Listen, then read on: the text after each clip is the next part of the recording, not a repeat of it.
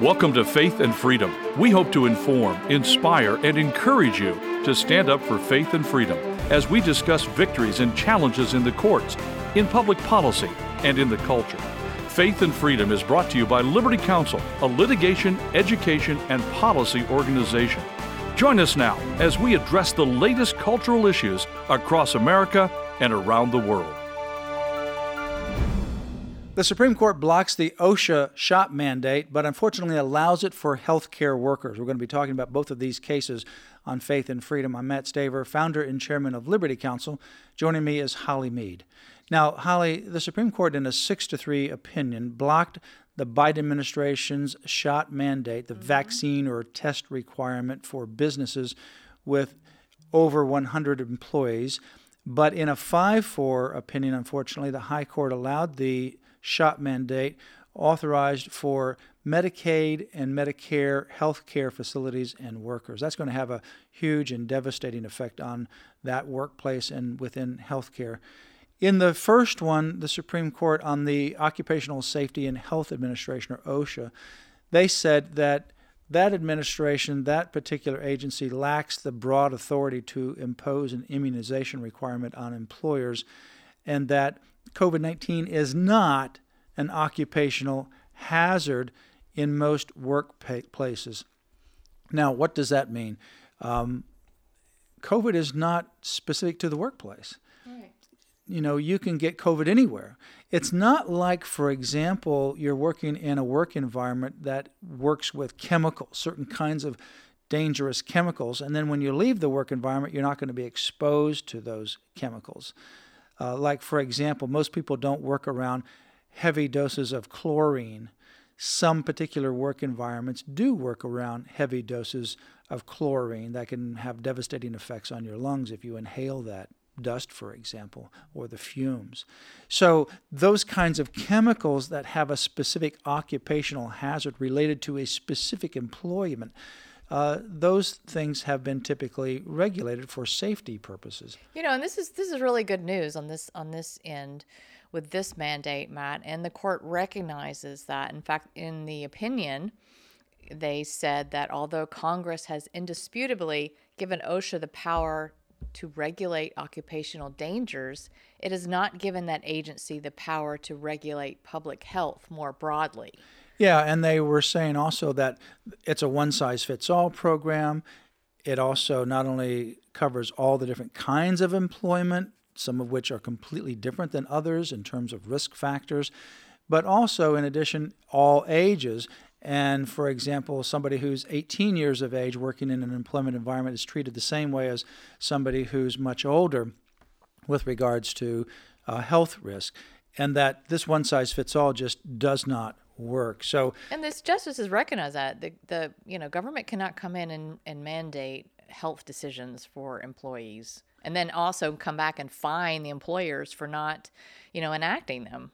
That's exactly right. And so this was going to have a huge impact on employers that employ 100 or more employees.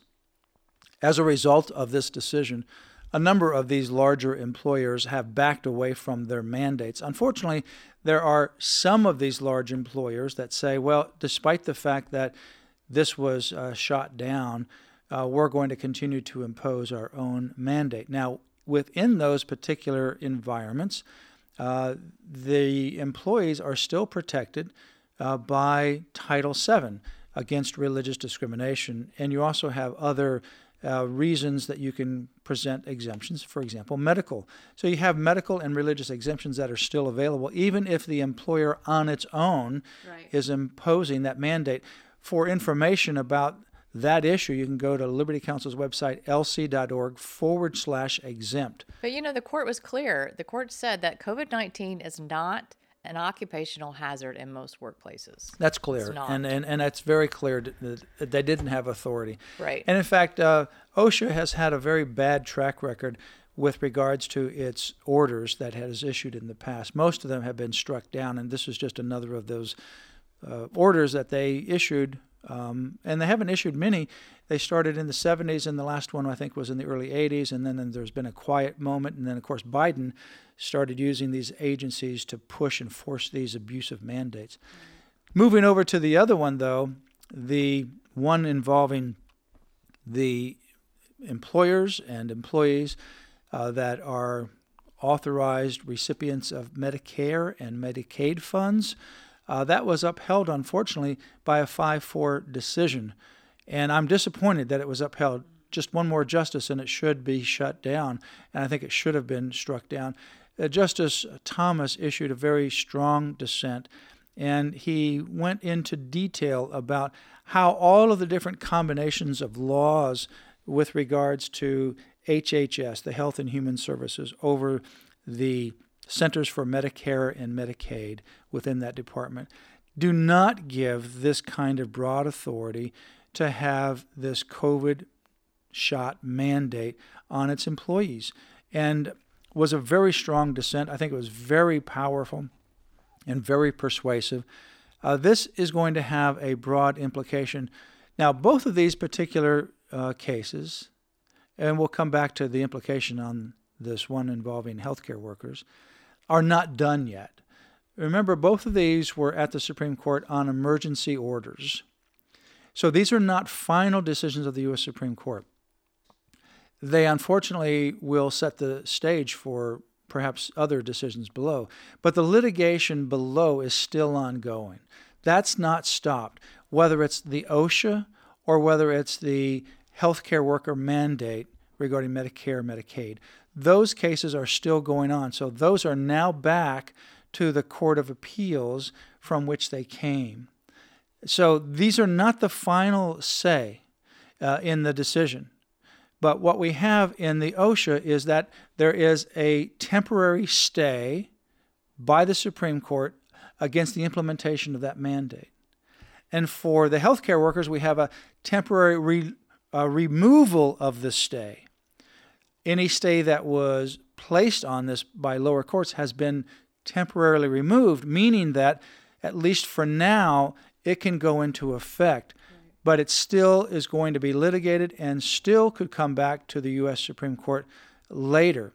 The problem, however, is that in the meantime, between now and then, between now and the next decision, whether by the lower courts or eventually by the Supreme Court, the mandate regarding healthcare workers is in effect. That means any of these employees that work in the medical facilities, whether in hospitals or other facilities such as nursing homes and so forth, that receive Medicare and Medicaid funds uh, will be under this mandate. The good news, however, is this decision uh, regarding the healthcare worker mandate actually begins in the very front that acknowledges even under this mandate that's allowed to go into effect, uh, there are medical and religious exemptions that are part of that mandate. So, in other words, you still have medical and religious exemption options. Those medical and religious exemption options are going to be even more critical as these right. mandates are being imposed across the country. You know, just like we've been helping people every day with these religious exemptions, people should not give up you know and to me it's just wrong anyway to to say that people i.e. taxpayers who work in facilities that receive Medicare or Medicaid, i.e., government funding, should be required to take an, an, injection. When does the government tell me what to do with my health? And Justice Alito was very clear in his dissent. He says today's decision will ripple through administrative agencies' future decision making. The executive branch already touches nearly every aspect of Americans' lives. In concluding that CMS had good cause to avoid notice and comment rulemaking, the court shifts the presumption against the compliance with procedural strictures from the unelected agency to the people they regulate. It goes on to talk about how this is going to have significant implications. And this is why.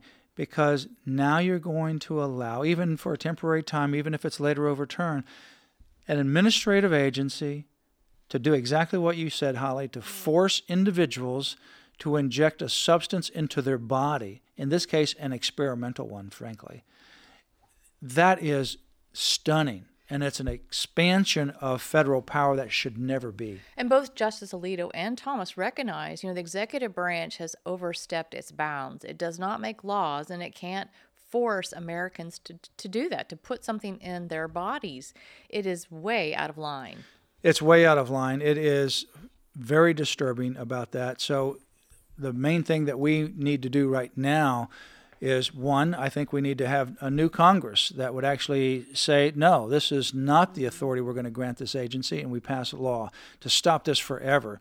We need new people in Congress for that to happen, and obviously, midterms is the time to do that. Second thing is, these medical and religious exemptions are now more important than ever. For more information, visit lc.org forward slash exempt. You've been listening to Faith and Freedom, brought to you by Liberty Counsel. We hope that we have motivated you to stand up for your faith, family, and freedom. Get informed and get involved today. Visit Liberty Counsel's website at lc.org. Call us at 407 875 1776, lc.org.